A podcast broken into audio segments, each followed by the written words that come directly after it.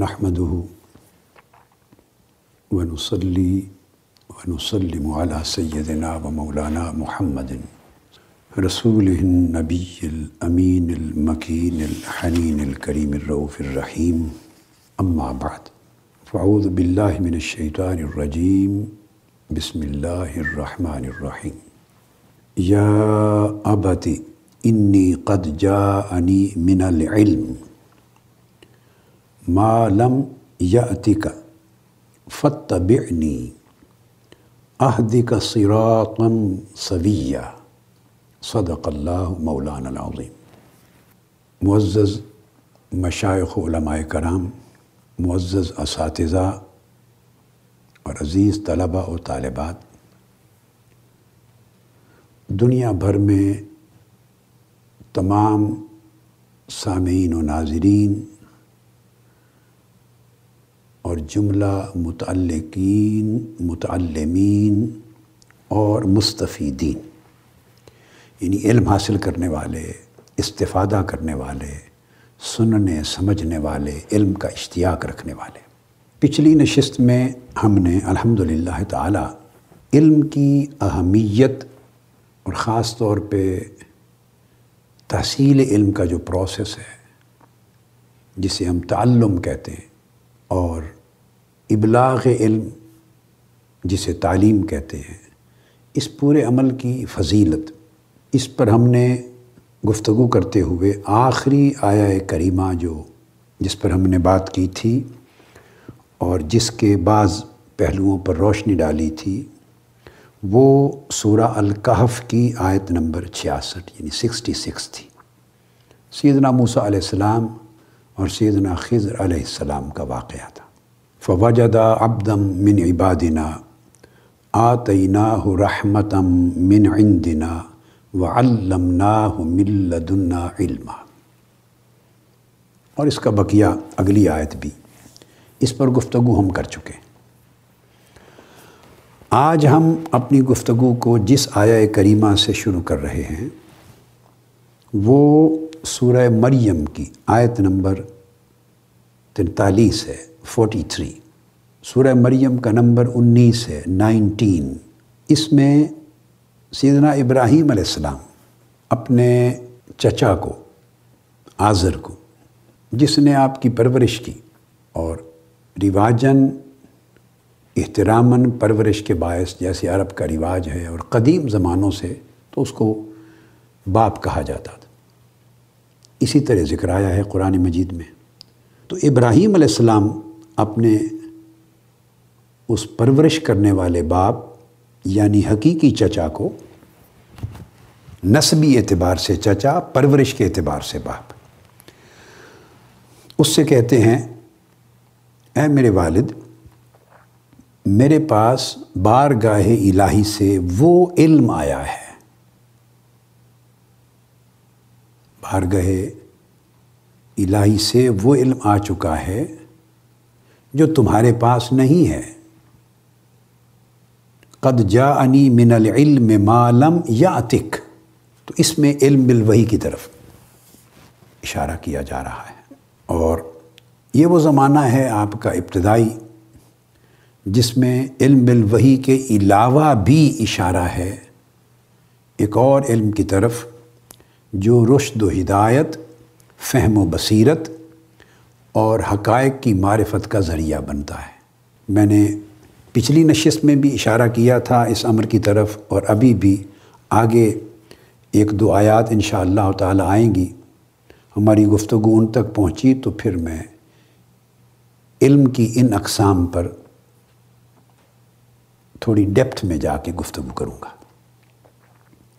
تو فرمایا کہ میرے پاس وہ علم آ چکا ہے تو قد جا انی من العلم، اشارہ علم بالوحی کی طرف ہے، جو تمہارے پاس نہیں۔ فتبعنی سو اس علم کی وجہ سے میری اتباع کرو، میری پیروی کرو۔ اب یہاں ایک نقطہ واضح ہوتا ہے اس آیت کریمہ کی نس سے۔ کہ صاحب علم کی اتباع کرنی چاہیے۔ بالعموم، اگر اس کا علم علم صحیح ہو، پھر آگے مبنی بر کتاب و سنت یعنی وہی ربانی کی ہدایت پر مبنی ہو، تو اس کی پیروی ہے۔ لازم ہے ہر اس شخص پر جس کے پاس اس درجے کا علم نہیں ہے۔ عہدی کا سراقن سبیہ اس میرے علم کی پیروی کی وجہ سے میں تمہیں سیدھی راہ دکھاؤں گا یعنی تم بھی ہدایت پا جاؤ گے۔ میں نے پچھلی نشست میں بھی تفصیل سے بات کی تھی کئی آیات کریمہ کے تحت کہ علم صحیح ہدایت تک پہنچاتا ہے اور علم کا اور ہدایت کا اس طرح ربط اور تعلق ہے جو ایک دوسرے سے جدا نہیں ہو سکتا۔ تو ہدایت منزل من اللہ علم سے ملتی ہے۔ لہٰذا کسی اور ذریعے سے حاصل ہونے والا علم اگر منزل من اللہ علم سے، وہی پر مبنی علم سے اگر ٹکرا جائے، ان میں تصادم اور تضاد ہو جائے، تو پھر ہر قسم کے علم کو رد کر دیتے ہیں۔ وہی پر مبنی علم ہر ایک پر فائق ہوتا ہے۔ اب اس سے آگے ایک آیت کریمہ لے رہے ہیں، سورہ توحا کی۔ آیت نمبر ایک سو چودہ ہے۔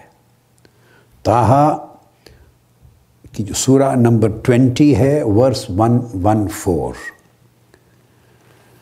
اس میں ایک بڑی عجیب بات ہے جو علم کی عظمت اور علم کی فضیلت کو اجاگر کرتی۔ اس میں آقا علیہ السلاۃ والسلام کو اللہ رب العزت نے ہدایت فرمائی ہے۔ فتح اللہ الملک الحق۔ یہ آیت کریمہ شروع ہو رہی ہے یہاں سے۔ بس اللہ بلند شان والا ہے، وہی بادشاہ حقیقی ہے۔ تو اللہ رب العزت کی توحید سے اس آیت کا بیان شروع ہوتا ہے۔ اور آیت کریمہ ختم ہوتی ہے اس دعا پر، جو حضور علیہ السلاۃ والسلام کو تلقین کی اللہ رب العزت نے فرمایا۔ اے میرے حبیب مکرم صلی اللہ علیہ وسلم وقر رب زدنی علما۔ آپ اللہ کے حضور یہ عرض کیا کریں کہ اے میرے رب، مجھے علم میں اور بڑھا دے۔ میرے علم میں اور اضافہ فرما۔ یہاں ایک اہم چیز جو توجہ طلب ہے، وہ یہ کہ حضور علیہ السلاۃ والسلام کو اللہ رب العزت نے بے شمار نعمتیں عطا فرمائیں اور بڑے انعامات اور اکرامات اور احسانات سے نوازا۔ بڑے درجات بلند کیے۔ اور ہر نعمت کائنات میں سب سے زیادہ حضور علیہ السلام کو عطا ہوئی۔ کوالٹی میں بھی کوانٹیٹی میں بھی۔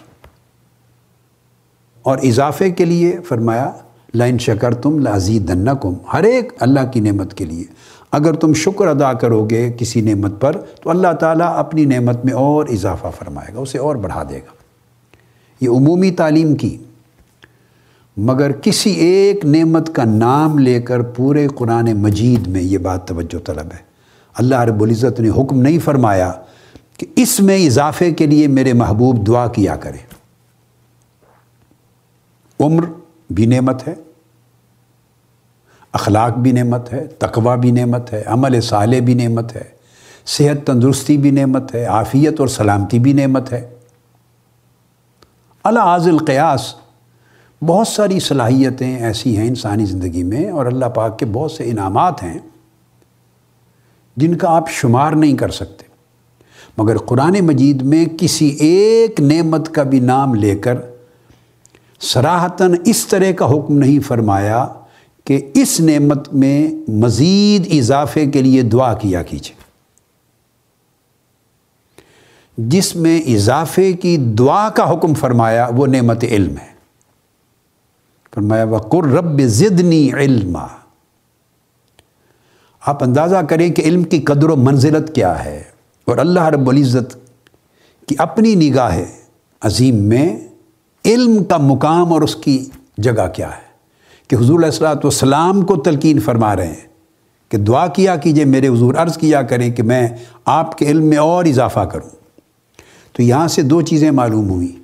ایک تو یہ وہ اضافہ کرنے کی التجا اور دعا کسی اور نعمت کے لیے اس کا جو حکم نہیں آیا سوائے علم کے، تو پتہ چلا کہ علم اتنی بڑی نعمت اور اتنی بڑی شے ہے کہ آقا علیہ السلام کو بھی اس میں ہر وقت اضافے کے لیے دعا کرنے کا کہا گیا۔ دوسری بات یہ معلوم ہوئی کہ علم ہمیشہ بڑھتا رہتا ہے۔ علم جامد نہیں ہوتا۔ علم نبوت میں بھی اضافہ ہوتا رہتا ہے۔ لمحہ بلمحہ یعنی آقا علیہ السلاۃ والسلام نے جب اعلان نبوت فرمایا، رسالت کا دور جب شروع ہوا اور آپ کی بیست ہوئی، تو جو علم کا آپ کا درجہ اور مرتبہ اس وقت تھا، وہ درجہ نہیں تھا جب آپ دنیا سے رخصت ہوئے۔ تو آپ کے اپنے مراتب علم بھی لمحہ لمحہ، روز بروز وقت ب وقت بڑھتے گئے۔ اور دنیا سے آقا علیہ السلاۃ والسلام جب رخصت ہوئے تو علم کے باب میں کوئی حقیقت ایسی نہیں رہ گئی تھی جس کا علم اللہ رب العزت نے آقا علیہ السلام کو عطا نہ فرما دیا۔ یعنی آپ کی حیات مبارکہ میں کسی گوشے میں بھی، کسی امر کی نسبت، کسی پہلو میں لا علمی نہیں رہی تھی۔ لا علمی کی ہر حالت آپ کے وصال سے قبل علم سے بدل دی گئی تھی۔ یہ قر رب زدنی علما سے مستفاد ہوتا ہے۔ نبی کی دعا رد نہیں ہوتی۔ اور پھر یہ ایسی دعا ہے جس کے کرنے کا حکم اللہ رب العزت دے رہا ہے کہ میرے حبیب آپ مجھ سے یہ دعا کیا کریں۔ یعنی وہ اضافہ فرمانا چاہتا ہے لمحہ لمحہ اور علم نبوت کو، علم مصطفیٰ کو اس مقام تک پہنچانا چاہتا ہے کہ مخلوق کے لیے اس سے آگے علم کا کوئی اور درجہ نہ رہے۔ اس کے بعد فقط علم خالق ہو۔ تو علم مخلوق اپنی آخری حد کو پہنچ جائے، اس سے اوپر مخلوق کے لیے ممکن نہ ہو، پھر علم خالق ہے۔ اس درجے تک علم نبوت کو علم نبوت محمدی صلی اللہ علیہ وسلم کو پہنچانے کے لیے اللہ رب العزت حکم فرما رہا ہے۔ تو جب اللہ حکم فرمائے گا، یہ ایک عقیدے کا نقطہ بھی فرا ہے فرا ایک چھوٹی سی برانچ ساتھ بیان کر دوں کہ جس علم میں اضافے اور اس کے مرتبہ کمال تک پہنچانے کا حکم اللہ رب العزت خود فرمائے اور پھر آقا علیہ السلام تعمیل ارشاد الہی میں عمر بھر یہ دعا کریں۔ چونکہ فرمایا قر رب زدنی علما۔ عمر بھر دعا کریں کہ باری تعالیٰ میرے علم میں اور اضافہ کر، اور اضافہ کر۔ تو بتائیے مرتبہ علم میں کون سی شے ایسی رہ گئی ہوگی جو حضور علیہ السلام کے دامن علم میں نہ آئی ہو؟ یہ بات سمجھنے والی۔ بعض اوقات بعض ذہنوں میں انسان ہے نا، اور انسان قیاس کرتا ہے بہت ساری چیزوں کو اپنے اوپر۔ اپنے اوپر قیاس دوسرے کو نہیں کرنا چاہیے۔ ہر ایک کو قیاس اس کے حال کے مطابق کرے اس کے مرتبے کے مطابق، اس کی صلاحیت کے مطابق، اس کی استعداد کے مطابق۔ تو آقا علیہ السلاۃ والسلام کا ایک تو یہ، اور پھر قرآن مجید کی آیت کریمہ سورہ والدحا میں، اعوذ باللہ من الشیطان الرجیم وللآخرۃ خیر اللہ من الاولا آپ کی آخرت، آپ کی پہلی دنیاوی زندگی سے بہتر، یقیناً۔ اور دوسرا آپ کی ہر بات کی گھڑی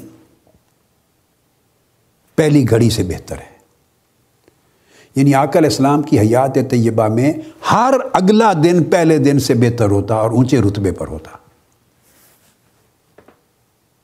اس لیے تو فرمایا گیا کہ جو مومن اگر اس کا اگلا دن پہلے دن کے برابر رہے تو اس کے لیے خسارہ ہے۔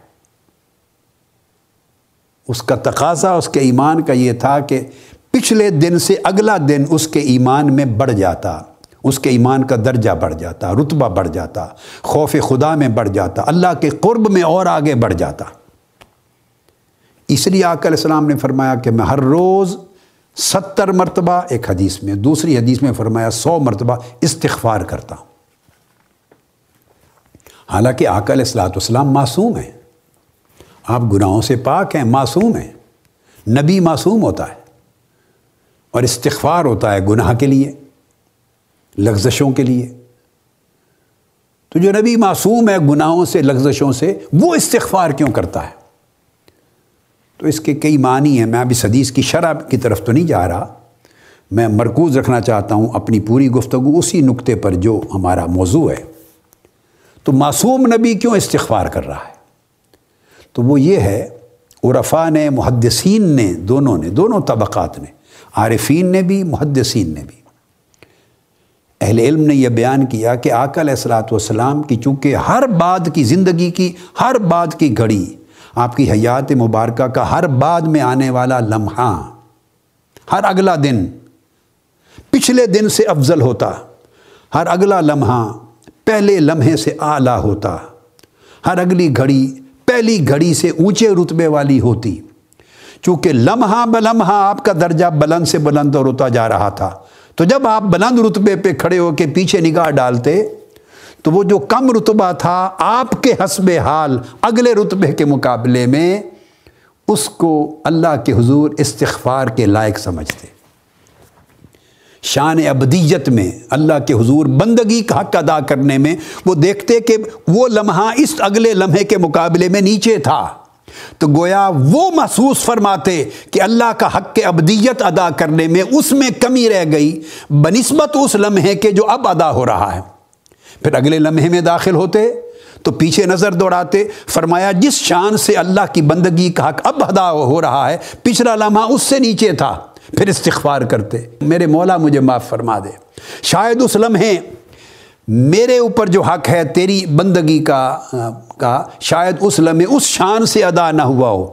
اس طرح لمحہ بلمحہ جو جو آپ کی شان، رتبہ بلند ہوتا چلا جاتا اور پلٹ کے پچھلے لمحے کو دیکھتے تو وہ لمحہ اس لمحے کے مقابلے میں کم ہوتا، کم تر ہوتا۔ اس لمحے کی، دوسرے لمحے کے مقابلے میں کم تری کو دیکھ کر اور اس کی برتری کو دیکھ کر استغفار کرتے چلے جاتے۔ اور اس طرح دن میں ستر مرتبہ آپ کی مبارک حالت متغیر ہوتی، اوپر جاتی اوپر جاتی۔ اور سو مرتبہ اوپر جاتی۔ اس لیے مومن کی شان میں کہا گیا کہ مومن دن میں ستالیس مرتبہ، ستر مرتبہ، سو مرتبہ اس کے حال میں تغیر ہوتا ہے۔ اور جس کے حال میں تغیر نہ ہو، وہ سمجھے کہ میری حالت منافق کی ہے۔ اس میں نفاق ہے۔ چونکہ اگر ایمان ہے تو اس میں نمو ہوگی۔ یہ بات بڑی اہم ہے۔ ایمان ہے تو اس میں ارتقا ہوگا، اس میں ترقی ہوگی۔ ایمان کا تقاضا یہ ہے۔ دیکھیں نا، ایک پودا اگر آپ ایک زمین پہ لگا دیتے ہیں، میں نقطہ سمجھا رہا ہوں آپ کو کو رب زدنی علما کی شرح کر رہا ہوں۔ ایک پودا لگاتے ہیں، اس پودے کو زمین بھی اگر اچھی ہو، پھر پیغمبر کے دل کی زمین سے کس کی زمین اچھی ہوگی؟ اور پھر پیغمبر کی اتباع میں مومن کے دل کی زمین سے کس کی زمین اچھی ہوگی؟ تو اگر زمین بھی اچھی ہو، مالی بھی اچھا ہو، پھر اللہ سے بڑھ کر مالی کون اچھا ہوگا؟ پھر کھاد بھی اچھی ہو، پھر پانی بھی ٹھیک مل رہا ہو وقت پر، اور اگر سورج اور دھوپ چاہیے، روشنی چاہیے، تو وہ بھی میسر ہو۔ یہ سارے تقاضے پورے ہو رہے ہوں، تو پودا ترقی کیوں نہیں کرے گا؟ تبانا کیوں نہیں ہوگا؟ آگے بڑھے گا کیوں نہیں؟ یہ ہے ایمان کی مثال۔ اگر زمین بھی اچھی ہے، کھاد بھی مل رہی ہے، پانی بھی مل رہا ہے، دھوپ اور روشنی بھی مل رہی ہے، اور اس کی کلٹیویشن بھی پراپر مالی کر رہا ہے، ساری شرائط پوری ہو رہی ہیں، پھر بھی پودا نہ بڑھے، تو اس کا مطلب ہے کہ کوئی کیڑا لگ گیا ہے اس کو، پودا جل رہا ہے، پودے میں کوئی نقص ہے، تو پھر ٹریٹمنٹ کرتے ہیں اس کا۔ یہ گارڈننگ کا سبجیکٹ ہے، اگر آپ کو شوق ہو گارڈننگ کا، باغبانی کا، پودے لگانے کا اور ان کا دھیان رکھنے کا، تو پھر آپ کو سمجھ ہوگی، جو لوگ یہ شوق رکھتے ہیں ان کو پتہ ہے۔ پھر وہ فکر کرتے ہیں، تشویش ہو جاتی ہے کہ دیر از سم تھنگ رانگ کوئی خرابی ہے۔ اس کا پھر ٹریٹمنٹ کرتے ہیں۔ پھر وہ چیزیں اکھاڑتے ہیں، پھر وہ مختلف اگنے والے جو غلط پودے ان کو اکھاڑتے ہیں کیمیکل دیتے ہیں۔ اللہ کیا اسپرے کرتے ہیں۔ ٹریٹمنٹ ایک الگ سبجیکٹ ہے، پھر ہوتا ہے۔ کیوں کہ پودے کی پرورش رک گئی ہے، نشو و نما، اس کی ترقی ارتقا رک گیا ہے۔ پودا کیوں نہیں بڑھ رہا؟ تو جس طرح پودا نہ بڑھے تو تشویش ہوتی ہے، اس طرح ایمان بھی ایک پودا ہے جو دل کی زمین پہ اگتا ہے۔ اگر وہ ہر روز نہ بڑھے تو مومن کو تشویش ہونی چاہیے۔ کہ کہاں میرے دل کی زمین میں کوئی خرابی ہے، اس میں کوئی نفاق کا کیڑا لگ گیا ہے حرص اور ہوا و حوث کا کوئی کیڑا لگ گیا ہے، ریاکاری کا کیڑا لگ گیا ہے، میری نیت میں کچھ خلط ملت ہو گیا ہے، خالص اور غیر خالص چیز مل گئی ہے، اس میں کچھ اور گناہوں کی آلودگی آ گئی ہے اس کو طاعت کا پانی نہیں مل رہا، اس کو اللہ کے قرب اور اللہ کی رضا کی خالص طلب کی نیت جو ہے وہ کھاد نہیں مل رہی، اس کی دیکھ بھال نہیں ہو رہی۔ سو اسباب ہیں۔ مومن کو تشویش ہوگی کہ میرے ایمان کا پودا بڑا کیوں نہیں ہو رہا، وہیں کھڑا ہوا ہے۔ اس لیے فرمایا، جس کے ایمان کی حالت میں تغیر اور تغیر بمانا ارتقاء ہے، اوپر ترقی کرنا، توانا ہونا، بڑھنا، یہ نہ ہو، وہ منافق ہے۔ اور مومن تو ایک دن میں درجنوں بیسیوں پچاسوں مرتبہ اپنا حال بدلتا ہے۔ یعنی حالت ایمانی، اس میں تغیر آتا ہے یعنی مسلسل سوئے ارتقاء رہتا ہے ایمان۔ اب یہ جو پوری بات سمجھائی، اب اس کا اطلاق آقا علیہ السلاۃ والسلام کی ذات اقدس پر اور کسی بھی پیکر نبوت کے حوالے سے کر لیں۔ تو آقا علیہ السلاۃ والسلام کہ علم کے پودے کو بڑھانے والا، پرورش کرنے والا، دیکھ بھال کرنے والا مالی اللہ خود ہے۔ زمین قلب مصطفیٰ ہے۔ وہ دل جس پر اللہ اپنی وہی اتارتا ہے، جو وہی کو جذب کرنے کی صلاحیت رکھتا ہے، وہ دل۔ جو اللہ کی وہی کو جذب کرتا ہے، وہ دل جو اللہ کا دیدار کرنے کی صلاحیت رکھتا ہے۔ ما کذب الفواد ما رآ وہ قلب مصطفیٰ ہے۔ پھر ایمان اور طاعت اور تقوی آقا علیہ السلام سے بڑھ کر کس کا ہو سکتا ہے؟ وہ کھاد اور پانی مل رہے ہیں۔ یہ سب کچھ ہو رہا ہے۔ تو اس وجہ سے آقا علیہ السلام کی لمحہ بلمحہ اتنی تیز رفتاری سے آپ کے احوال کی، کیفیات ایمانی کی، درجات کی، مراتب کی، صلاحیتوں کی، استعداد کی، علم کی، تقوی کی، پرہیزگاری کی شان، ہر چیز میں لمحہ ملمحہ ارتقا ہوتا رہتا۔ ولل آخرت خیر اللہ من اللہ کا انعکاس آپ کے ہر لمحے، ہر حال میں ہوتا، ہر حال میں، ہر جہت میں۔ وہی چیز علم میں بھی ہے۔ تو اس لیے علم حضور علیہ السلاۃ والسلام کا لمحہ بلمحہ، غار ہرا میں جب اقرا بسم رب الزی خلق کا رابطہ جڑا تھا، غار ہرا میں، تو علم کی جو کیفیت اس وقت تھی، صاف ظاہر ہے، وہ اگلے دن یا سال کے بعد نہیں تھی۔ پھر اگلے ایام میں وہ نہیں تھی۔ تو بڑھتی بڑھتی بڑھتی جب تیئیس برس گزر گئے اور رب زدنی علما کا سلسلہ ارتقاء کا جاری رہا تو علم ختم ہو گیا۔ علم کے سمندر، علم کے اوشن، جو بھی اللہ رب العزت نے مخلوق کے لیے ممکن بنایا تھا، جو بھی مخلوق کے لیے ممکن تھا، وہ سارا عقل اصلاۃ والسلام حزم فرما گئے۔ آپ کی شان علم میں آ گیا سارا۔ اور صرف وہ رہ گیا جو شان علم خالق کی ہے، جس میں مخلوق شریک نہیں ہو سکتی۔ تو یہ واحد ایک نعمت ہے کہ اس کو مزید مانگنے کی تلقین فرمائی گئی۔ علم کے سوا کسی اور نعمت پہ یہ زور نہیں دیا۔ اب اس کے بعد اگلی آیت کریمہ جو ہم لے رہے ہیں، یہ سورہ الانبیاء کی ہے اور اس میں آیت نمبر چوہتر ہے۔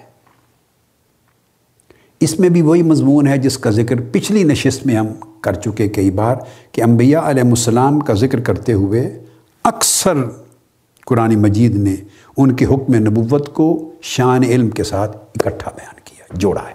اس پر میں نے تفصیلی گفتگو پچھلی نشست میں کر دی تھی۔ مگر اب آیات نئی آ رہی ہیں۔ یہاں فرمایا ولوطن آتینہ حکمم و علم اور لوت علیہ السلام کو بھی ہم نے حکمت یعنی حکم نبوت کا معنی بھی ہے اور حکمت کا معنی بھی ہے، اور علم سے نوازا تھا۔ تو حکمت اور علم سے نوازا تھا، یہ حکم نبوت اور علم سے نوازا تھا، تو یہاں بھی جوڑا ہے۔ وَنَجَّيْنَاهُ مِنَ الْقَرِيَّةِ الَّتِي كَانَتْ تَعْمَلُ الْخَبَائِثِ إِنَّهُمْ كَانُوا قَوْمَ سَوْءٍ فَاسِقِينَ۔ فرمایا کہ جب ہم نے ان کو حکمت اور علم سے نوازا تو ہم نے انہیں اس بستی سے نجات دے دی جہاں کے لوگ گندے کام کرتے تھے، پلید کام کرتے تھے۔ اور بے شک وہ بہت ہی بری بد کردار قوم تھی۔ اب یہاں دو چیزیں اسٹیبلش ہوتی ہیں۔ ایک تو وہی بات جو پہلے ہم کہہ چکے کہ حکمت اور حکم نبوت کو، ہر پیغمبر کے حکم نبوت کو اور علم کو اللہ رب العزت نے باہم جوڑا ہے۔ لازم و ملزوم ہے۔ دوسرا، اس میں بیان فرمایا کہ علم باعث نجات ہے۔ تو علم کی پہچان ہے، اس میں بیان کی گئی کہ علم علم صحیح وہی ہوتا ہے جو خبائث سے، برے کاموں سے بندے کو نجات دے دے۔ جو علم برے کام سے، فسق سے، فجور سے، پلیدی سے خبائص سے، برائیوں سے، بری عادات سے، برے اخلاق سے، برے اعمال سے جو علم نجات نہ دے و نجئی من القریہ قریہ ایک بستی ہے۔ اب اس کا اطلاق کر رہا ہوں، اطلاق کر رہا ہوں۔ جو علم اعمال سیاح کو ختم نہ کرے اور ان کی جگہ اعمال صالحہ کی رغبت نہ پیدا کرے، جو علم تقوی پیدا نہ کرے، جو قربت الہیہ کا شوق پیدا نہ کرے، جو علم پرہیزگاری نہ دے جو آخرت اور جنت کی طرف راغب نہ کرے اور برے اعمال، بری عادات، برے افعال اور برے حرکات سے بندے کو نجات نہ دے، وہ علم علم صحیح نہیں ہے۔ وہ پھر تختی پہ لکھے ہوئے صرف سیاہ حروف ہیں۔ تو یہاں جو اخذ کر رہا ہوں نقطہ، وہ یہ کہ حکم نبوت اور علم بیان کر کے پھر فرمایا ونج جئی نا من القریہ یعنی دیکھیے نا، نجات تو ملی اس قریہ سے جہاں برے کام ہوتے تھے، مگر اس سے پہلے علم کا ذکر کیا۔ تو تین چیزوں کو جوڑا، حکمت کو، علم کو، اور نجات من الخبائث کو۔ النجات من الخبائث۔ تین چیزوں کو جوڑا کہ علم کے اندر ایک ان بلٹ خوبی ہے، شان ہے علم کی، تاثیر ہے۔ کہ وہ تقوی سے محبت کرتا ہے۔ وہ من کی کیفیت کو اندر کے حال کو بدلتا ہے، پرہیزگاری لاتا ہے اور قبائص سے اور برائیوں سے بندے کو دور کرتا، بچاتا ہے۔ اس کے بعد پھر آگے سورہ الانبیاء کی پھر آیت نمبر اناسی اور اسی، سیونٹی نائن اور ایٹی الانبیاء، سورہ نمبر اکیس، ٹوینٹی ون۔ اس میں فرمایا ففہمنا سلیمان و کلن آتینا حکمم و علما چنانچہ ہم ہی نے سلیمان کو وہ فیصلہ کرنے کا طریقہ سکھایا تھا، جس سے وہ فیصلہ کرتے تھے۔ اور ان سب کو پیچھے انبیاء علیہ السلام کا ذکر آ چکا ہے۔ اب بالجملہ بات ہو رہی ہے۔ ان سب کو حکمت اور علم سے نوازا تھا ہم نے۔ پھر دیکھ۔ اب تمام انبیاء کا بالجملہ ذکر کر کے حکمت اور علم سے نوازا تھا۔ ان کی شان بیان کر دی کہ ان کی نمایاں شان ہی یہ تھی کہ وہ صاحبان علم و حکمت تھے۔ اس کے بعد اب ہم آتے ہیں سورہ الحج کی آیت کریمہ پر اور یہ تین آیتیں میں اکٹھی پہلے کوٹ کرتا ہوں اور یہ پھر اس پر علم کی ایک بحث ہے۔ سورہ الحج کی آیت نمبر تین ہے۔ اور سورہ الحج اس کا نمبر ٹوینٹی ٹو ہے۔ Twenty two three. اس کے بعد ہم لیں گے پھر آگے سورہ الحج کی آیت نمبر آٹھ، ایٹ، ٹوینٹی ٹو، ایٹ۔ پھر ساتھ تیسری کو میں ذکر کر لوں گا، وہ بھی سورہ الحج کی آیت نمبر چون، ٹوینٹی ٹو، ففٹی فور۔ اور پھر ساتھ اس کے ہم سورہ الحج کی آیت نمبر ستر کا بھی ذکر کر لیتے ہیں ٹوینٹی ٹو سیونٹی۔ چار آیات کریمہ سورہ الحج کی اکٹھی میں ذکر کرتا ہوں، تو پھر اس پر گفتگو کرتے ہیں۔ ان میں ذرائع علم کا بیان کیا گیا ہے۔ علم کے آلات کیا ہیں؟ علم کے ذرائع کیا ہیں؟ مصادر کیا ہیں؟ علم کن کن طرق اور وسائل سے، آلات سے حاصل ہوتا ہے؟ اور اس کی کیا کیا حیثیت ہے۔ اس پر فلاسفہ بھی گفتگو کرتے تھے۔ انہوں نے اپنے اپنے انداز سے اپنی کتب میں بات کی۔ ارستو کے زمانے سے۔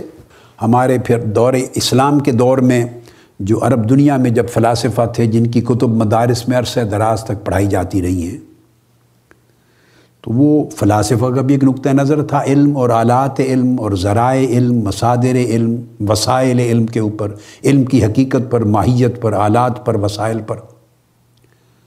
بعد ازاں علم کلام کا بھی یہ موضوع بنا، متکلمین نے اس پر گفتگو کی۔ پھر علم کلام سے ہی لے کر ہمارے فوقہ میں جو اصولی جیند اصول الفق پر بات کرنے والے، علم الاصول پر، انہوں نے بھی اس کو لیا۔ تو اصول فقہ کی اکثر جو بڑی کتب ہیں علم الاصول میں، اصول فقہ پر، تو وہ پھر علم کی ماہیت پر، حقیقت پر وہ بھی بات کرتی۔ اور متکلمین جب علم العقائد پر لکھتے ہیں اور علم الکلام پر جب لکھتے ہیں، عقیدہ پر اور علم الکلام کی زبان میں بات کرتے ہیں، تو وہ بھی اکثر و بیشتر پھر علم کی ماہیت، اس کی حقیقت، اس کے آلات، اس کے ذرائع، وسائل، پھر اس کے اثرات اور ان کے احکام، اس پر بات کرتے ہیں۔ تو یہ کامن سبجیکٹ رہا فلاسفہ کا بھی، متکلمین کا بھی اور اصولی جین کا یعنی ہمارے فوقہا میں جو علم الاصول سے بحث کرنے والے اصول، سب کا۔ تو یہ گویا ایک ایسا سبجیکٹ ہے جو بہت سارے علوم اور فنون میں کام دیتا ہے۔ اور العلم بذات خود ایک سبجیکٹ ہو گیا، تو اس کے بھی اصول ہوئے، اس میں بھی یہ کارآمد ہے۔ اور اب پھر سائنٹیفک نالج ڈیولپ ہو گیا سائنس آ گئی، پھر اس کے ذرائع آ گئے۔ تو علم تو بھر صورت علم ہے، اس کے ذرائع بڑھتے جا رہے ہیں۔ تو آج بھی ہیں انہی بنیادوں پر، مگر ان میں دائروں میں توسیع ہوتی گئی۔ اس کے طریقہ کار بدلتے چلے گئے، آلات بدلتے چلے گئے، مگر اصل وہی ہے۔ تو یہ جو آیت کریمہ ہے، الحج کی نمبر تین، اس میں ارشاد فرمایا و مننا سے میں یوجاد اللہ بغیر علم۔ ویت بکل شیطان مرید کہ کچھ لوگ ایسے بھی ہیں، یہ قرآن مجید نے اس کو بیان کیا، کچھ لوگ ایسے بھی ہیں کہ جو اللہ کے بارے میں بغیر علم کے جھگڑا کرتے ہیں، مجادلہ کرتے ہیں یعنی مناظرہ کرتے ہیں، تکرار کرتے ہیں، بحث کرتے ہیں بغیر علم کے۔ اور جب علم کے بغیر کرتے ہیں تو نتیجہ یہ ہوتا ہے کہ ہر سرکش شیطان کی پیروی کرتے ہیں۔ اب بغیر علم اور میں یجاد الفی اللہ اللہ کی الوحیت پر بات کرتے ہیں، اس کی ذات و صفات پر بات کرتے ہیں، اس کے اسما پر بات کرتے ہیں، اس کی شعون پر، شانوں پر، اس کے افعال پر بات کرتے ہیں، اس کی تخلیق پر بات کرتے ہیں، بغیر علم بغیر علم کے۔ اب صاف ظاہر ہے ایک بڑی اہم چیز ہے۔ جو یہ بات کرتا ہے، ایسے انوکھے اور ادک موضوعات پر اللہ کی ذات و صفات میں اور اس کے اسماع و افعال میں اور اس کی دیگر شعون میں اور اس کی شان خلاقیت میں اور اس کے دیگر پہلوؤں پر جو بات کرتا ہے، تو آپ تھوڑا سرسری طریقے سے سوچیں۔ وہ علم کے بغیر تو بات کر ہی نہیں سکتا۔ تھوڑا آپ غور کریں اس پر۔ یعنی ایک بالکل جاہل آدمی، بالکل جاہل۔ ان پڑھ ہے، تو وہ تو اس موضوع پر بات کر ہی نہیں سکتا۔ کرے گا، کتنی کرے گا، کتنی دیر کرے گا، کیا کرے گا۔ تو یہ اشارہ کیا گیا ہے قرآن مجید میں کچھ ایسے لوگوں کی طرف، جو آکل اصلاۃ والسلام کے زمانہ اقدس میں، ان کے مفسرین نے، میں اب تفسیری پہلو کی طرف نہیں جانا چاہ رہا۔ نام بتائے گئے۔ کہ جو اللہ کی ذات و صفات اور اسماع و افعال پر بحث کرتے تھے، اللہ کی تخلیق خلق پر بحث کرتے، موت کی حقیقت پہ بحث کرتے، باس بادل موت پر بحث کرتے، کس طرح نشور ہوگا، مرنے کے بعد ہڈیاں خاک میں مل جائیں گی، کیسے ممکن ہے نہیں اٹھائے جائیں گے، حشر و نشر کیسے ہوگا؟ تو وہ سارا اس پر بحث کرتے، اس کا رد کرتے، نفی کرتے۔ اللہ رب نے فرمایا کہ وہ اللہ کی ذات، اللہ کے بارے میں یعنی اللہ کی ان شانوں کے بارے میں بغیر علم کے جھگڑا کرتے تو ان کے پاس اپنا علم تھا، جو چیز ان کے پاس تھی، وہ اپنی عقل اور رائے سے کرتے تھے۔ تو قرآن مجید نے مجرد رائے سے فلسفیوں کا طریقہ کار تھا۔ مجرد رائے سے جو بحث کرتے تھے، اس کو رد کر دیا۔ اور فرمایا، یہ سرکش شیطان کی پیروی کرنا ہے۔ تو یہاں جب کہا میں یجاد الفی اللہ بغیر علم علم کی نفی کی کہ ان کے پاس علم نہیں ہے اور بغیر علم کے ان امور پر بحث کرتے ہیں، تو اس کا مطلب ہے جو علم وہ سمجھتے تھے بحث کرنے والے، جس کی بنیاد پر وہ نفی کر رہے تھے اللہ رب العزت کی شانوں کی، اس کی اسماء و صفات کی، اس کے افعال کی، اس کی قدرت کی، خلق اولا کی پہلی تخلیق کی، پھر نشات بعد موت کی جس کی نفی کر رہے تھے، اس کے پاس بھی ان کے ظام میں، ان کے خیال میں کچھ تو تھا نا جس کو وہ علم سمجھتے تھے۔ کفار اس کو قرآن مجید نے کہا کہ وہ علم نہیں ہے، اس کے علم ہونے کی نفی کی۔ اس کو اس لیے نفی کی، علم ہونے کی کہ جس موضوع پر یہ بات بڑی باریک ہے، جس موضوع پر وہ بحث کر رہے ہیں، وہ علم اس موضوع پر کار آمد نہیں ہے۔ وہ علم اس موضوع تک رسائی حاصل نہیں کرتا۔ وہ علم اس موضوع کا ادراک اور احاطہ کامل نہیں کر سکتا۔ اس علم کو اس موضوع کی صحیح معرفت نہیں ہو سکتی، اس علم کی حدود چھوٹی ہیں۔ یا اس علم کا منبع غلط ہے۔ اس کا مصدر ٹھیک نہیں ہے۔ اس علم میں صحت کا فقدان ہے۔ اس علم میں ہدایت کا فقدان ہے۔ اس علم کا رخ صحیح نہیں ہے۔ اس علم میں صلاحیت نہیں۔ کہ اس موضوع پر گفتگو کر سکے، بحث کر سکے اور کسی صحیح نتیجے پر پہنچا سکے۔ اس طرح کے کئی اسباب تھے جن معلومات کو، جس فہم کو، جس خیال کو، ان کی ذہن کی ایک سطح تھی، اس ذہن میں خیال تھا، ایک تصور تھا۔ اس، وہ جو ان کے تصورات تھے، ان کے ذریعے نفی کرتے تھے۔ اللہ رب العزت نے ان کے بارے میں کہہ دیا، انتفاع العلم کر دیا کہ علم کی نفی کر دی، یہ علم نہیں ہے۔ اس کا مطلب یہ ہے کہ ایسی صورت بھی ہوتی ہے کہ جس بسا اوقات انسان علم سمجھتا ہے، قرآن نفی کر رہا ہے کہ وہ علم نہیں ہے۔ بسا اوقات ایک علم، ایک چیز کو جاننے کے لیے تو کچھ مناسب رہنمائی کر دیتا ہے۔ اس سے اوپر درجے کی چیز کے لیے وہ اس قابل نہیں رہتا۔ تو اس کے لیے وہ علم نہ رہا۔ اب اگلی آیت میں آتا ہے جو سورہ حج کی آیت نمبر آٹھ ہے۔ یہ آیت نمبر تین تھی بگننگ میں تھری۔ اب آیت نمبر آٹھ ہے۔ ٹوینٹی ٹو ایٹ پھر اسی طرح مضمون کو دہرایا اور اس کے درمیان ایک چیز اللہ پاک نے بیان فرمائی، دیکھا نا، یہ آیت نمبر تین، پھر آگے آیت نمبر آٹھ۔ تو اس کے درمیان کچھ آیات آئی ہیں، وہ میں پڑھتا ہوں۔ تو ایک چیز مقدمہ کے طور پہ اس مضمون کو اللہ رب العزت مضمون کو لانے سے پہلے بیان کر رہے اور اس مضمون کو ختم کر کے اختتام پر پھر یہی بات کی۔ اور پھر فرمایا، ومن الناس من یجادل فی اللہ بغیر علم ولا ہدم ولا کتاب منیر۔ اب یہاں تین چیزوں کی نفی کر دی ان سے، کفار و مشرقین سے۔ فرمایا کہ لوگوں میں سے کچھ ایسے بھی ہیں جو اللہ کی ذات و صفات اور اس کی شانوں اور قدرتوں کے بارے میں جھگڑا کرتے رہتے ہیں۔ بغیر علم کے، بغیر ہدایت اور دلیل کے اور بغیر روشن کتاب کے۔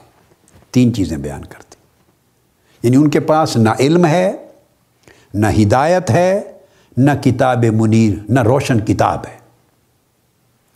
اب آپ نے دیکھ لیا، یہاں تین چیزوں کا ذکر کیا۔ علم کا الگ ذکر کیا، ہدایت کا الگ ذکر کیا، کتاب منیر، روشن کتاب کا الگ ذکر کیا۔ تو میں پہلے بھی کبھی تفسیر کے موضوع پر گفتگو کرتے ہوئے میں بیان کیا کرتا ہوں کہ قرآن مجید اللہ کا کلام ہے مخلوق کا کلام نہیں ہے، وہ بعض مترادفات نہیں بیان فرماتا۔ کہ ایک ہی لفظ کو مترادف کے طور پہ دو تین چار لفظ وارد کر دیں ایک ہی مفہوم کے۔ نہیں، ہر لفظ کا ایک الگ معنی ہے۔ ہر لفظ کا ایک اپنا اطلاق اور انتباق ہے۔ ہر لفظ کی ایک اپنی معنویت ہے۔ تو فرمایا کہ وہ جھگڑا کرتے ہیں اللہ کی شان کے بارے میں، اس کی قدرت کے بارے میں، ذات و صفات کے بارے میں۔ حالانکہ ان کے پاس نہ علم ہے، نہ ہدایت ہے، نہ کتاب منیر، نہ کتاب روشن ہے۔ تینوں چیزوں کی نفی فرما دی۔ اگلی آیت بھی پڑھ لیتے ہیں۔ فرمایا افلم یسیرو فی الارض فتکون لہم قلوب یعقلون بہا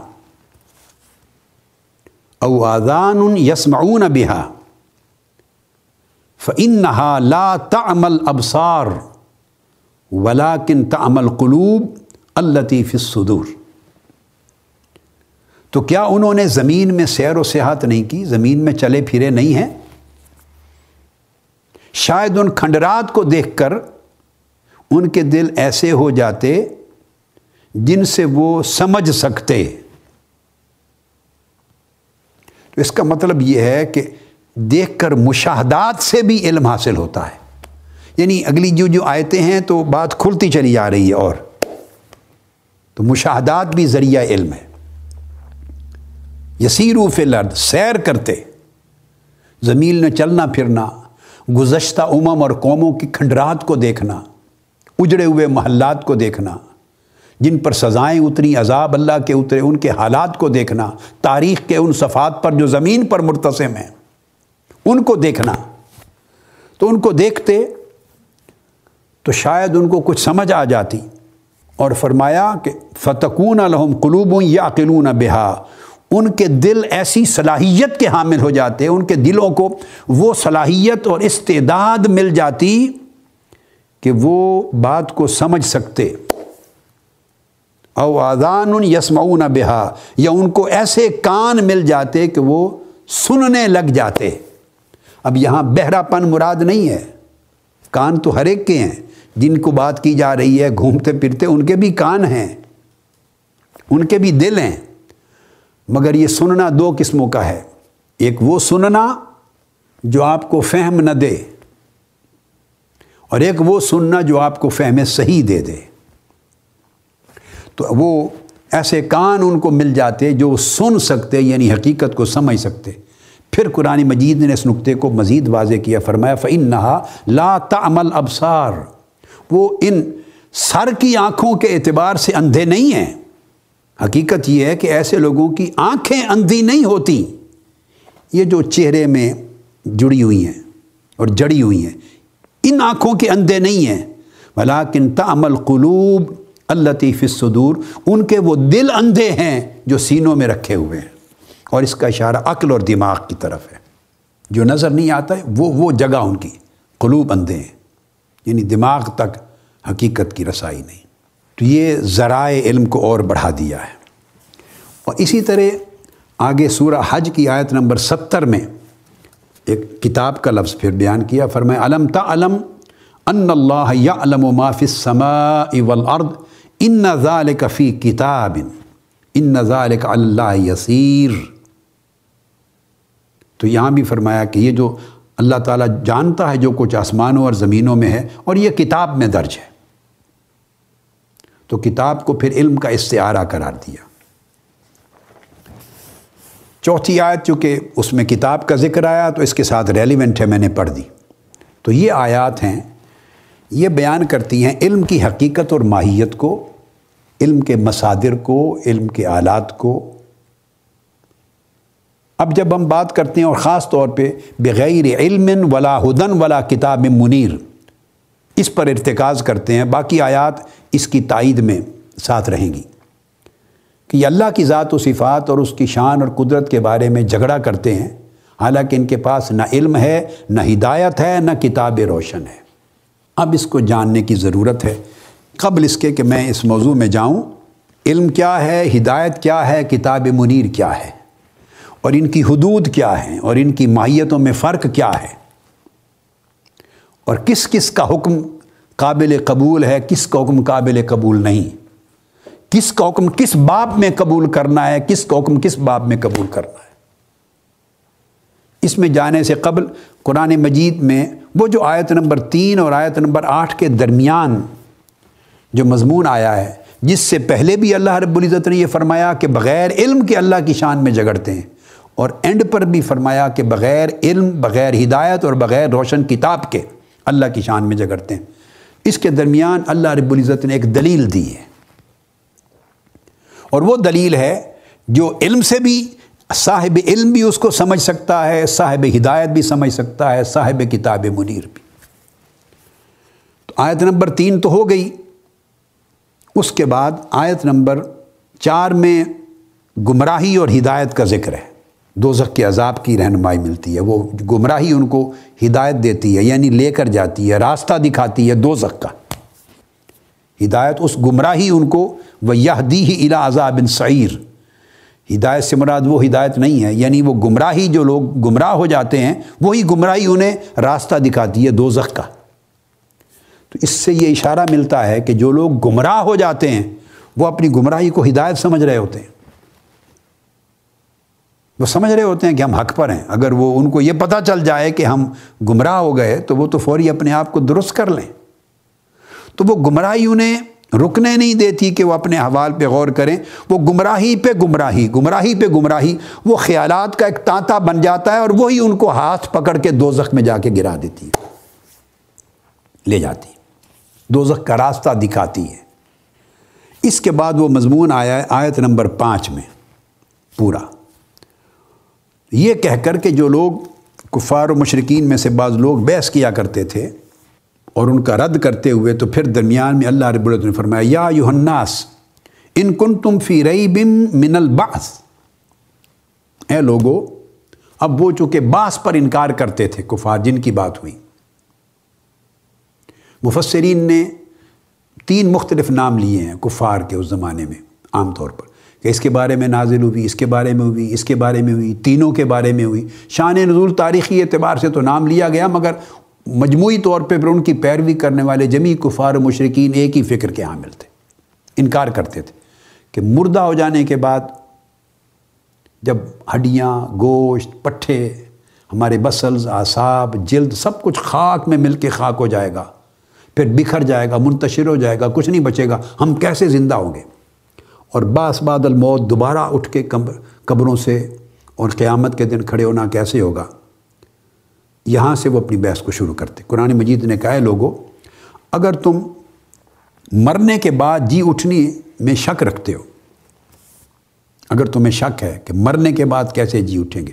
اب یہ علم، وہ بغیر علم کے، بغیر ہدایت اور بغیر کتاب منیر کے بحث کرتے ہیں۔ اب درمیان میں قرآن مجید نے دلائل علم دیے۔ اگر تمہیں شک ہے مرنے کے بعد جی اٹھنے پر، تو پھر اپنی تخلیق اور ارتقاء پر غور کرو۔ تم کہتے ہو کہ مٹی میں ہو جائیں گے، تو کیسے ہم جی اٹھیں گے مٹی سے؟ اللہ پاک نے فرمایا فنا خلقنا کو من تراب۔ ہم نے تمہیں پیدا ہی مٹی سے کیا ہے۔ تو جب تمہاری پہلی تخلیق مٹی سے کر دی، تو اس پہ غور کرو۔ پھر تمہاری جو باس ہے، دوسری باس اٹھانا، وہ کیا مشکل ہے؟ اس رب پر کہ جب تم کچھ نہ تھے تو اس نے مٹی سے تخلیق کیا تمہاری اصل کو۔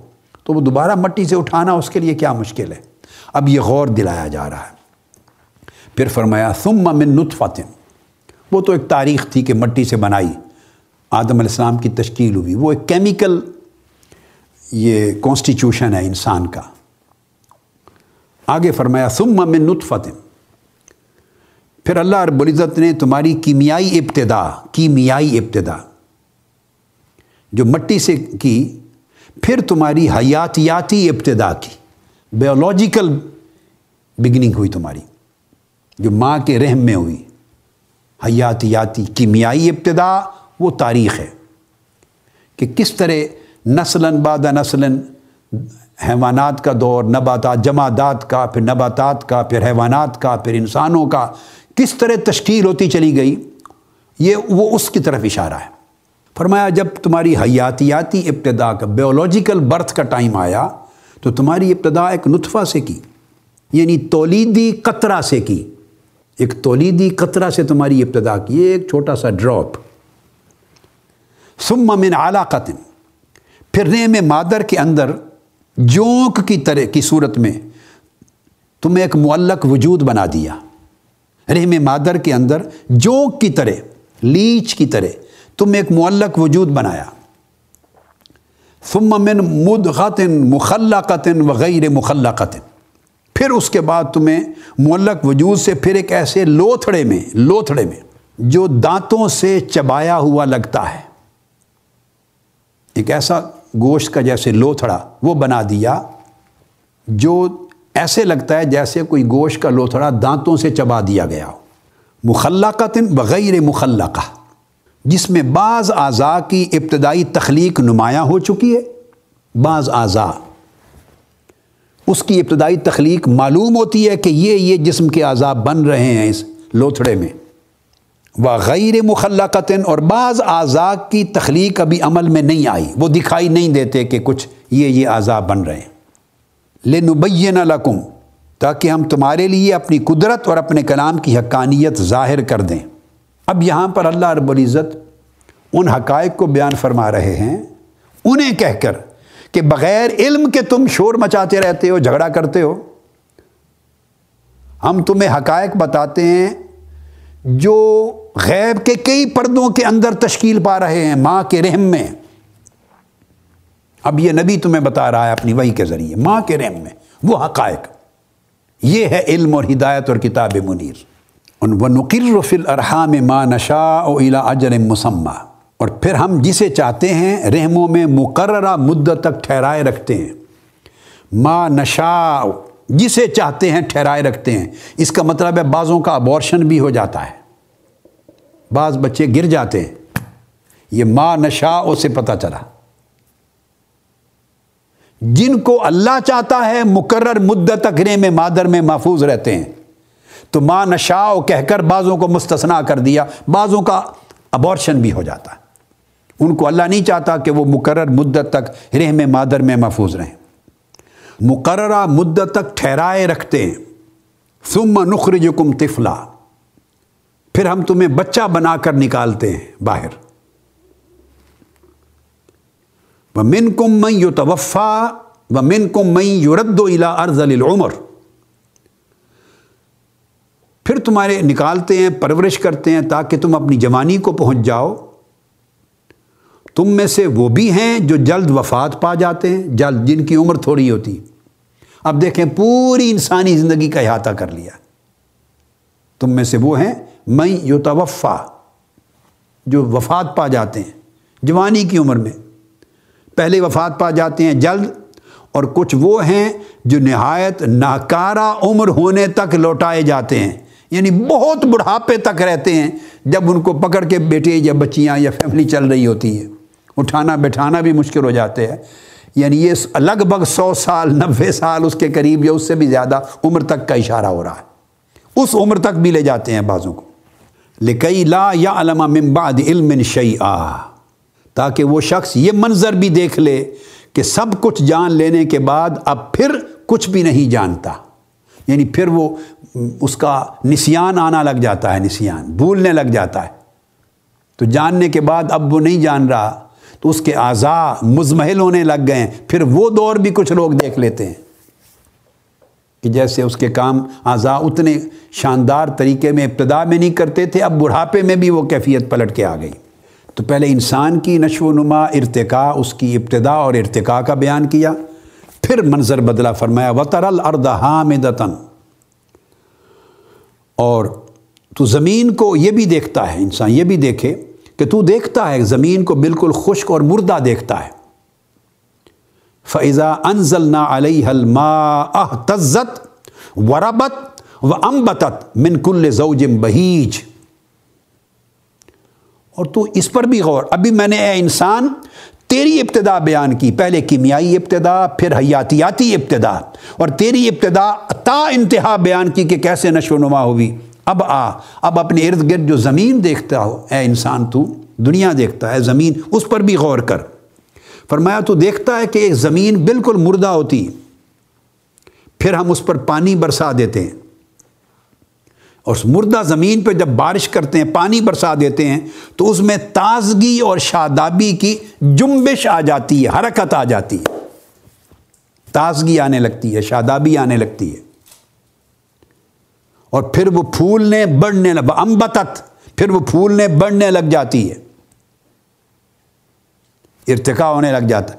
من کل زوجم بہیج، پھولنے بڑھنے لگ جاتی ہے اور پھر خوش نبا نباتات میں سے ہر نو کے جوڑے اگاتی ہے وہ۔ یعنی اس کے میل اور فیمیل اس میں بھی اگتے ہیں۔ اور اشارہ کر دیا کہ مردوں میں بھی میل اور فیمیل اس طرح پیدا ہوتے ہیں۔ اسی طرح نباتات میں پلانٹس میں، پودوں میں بھی میل اور فیمیل آتے ہیں۔ اب یہ سارا وہ نالج ہے جو چودہ سو سال کے بعد انسان کو سائنس کے ذریعے اب ملا۔ یہ سارا وہ نالج ہے۔ اور چودہ سو سال قبل آقا علیہ السلام نے یہ سب کچھ دیا قرآن کی شکل میں۔ تو اشارہ یہ تھا کہ تم بغیر علم، بغیر ہدایت اور بغیر کتاب منیر کا انکار کرتے ہو ان حقیقتوں کا۔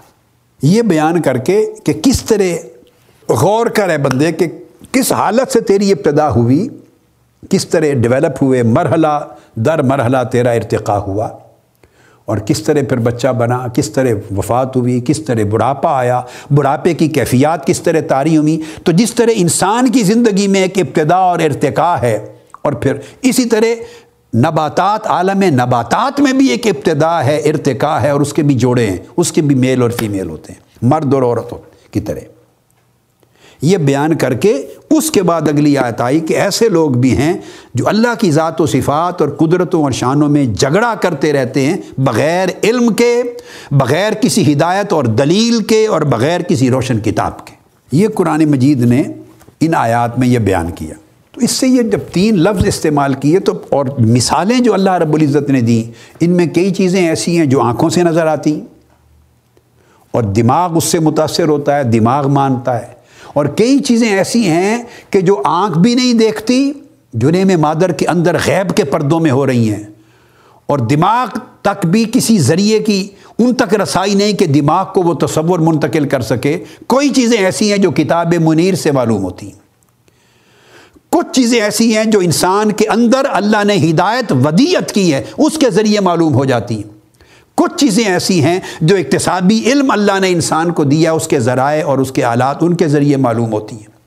تو جہاں آلات علم بھی جواب دے جاتے ہیں، انسان کے اندر الوحی طور پر ودیت کردہ، ہدایت کے وسائل بھی جواب دے جاتے ہیں، وہاں کتاب منیر دامن تھامتی ہے۔ تو آج کی جو نشست ہے یہاں پر ختم کرتے ہیں، انشاءاللہ اللہ تعالی۔ اگلی نشست اس سے آگے شروع کریں گے۔ بما علینا البلا